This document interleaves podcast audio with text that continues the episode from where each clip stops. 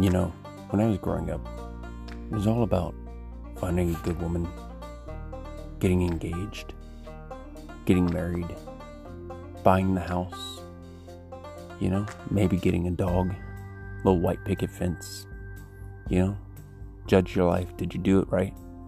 Have your two and a half kids. But nobody tells you what to do when you have four kids or five kids. Then the looks start happening. Then you have six kids and seven kids and eight kids. But what happens when you have nine kids and then ten? Well, it's a lot of chaos. Loving chaos, but chaos. But good stories.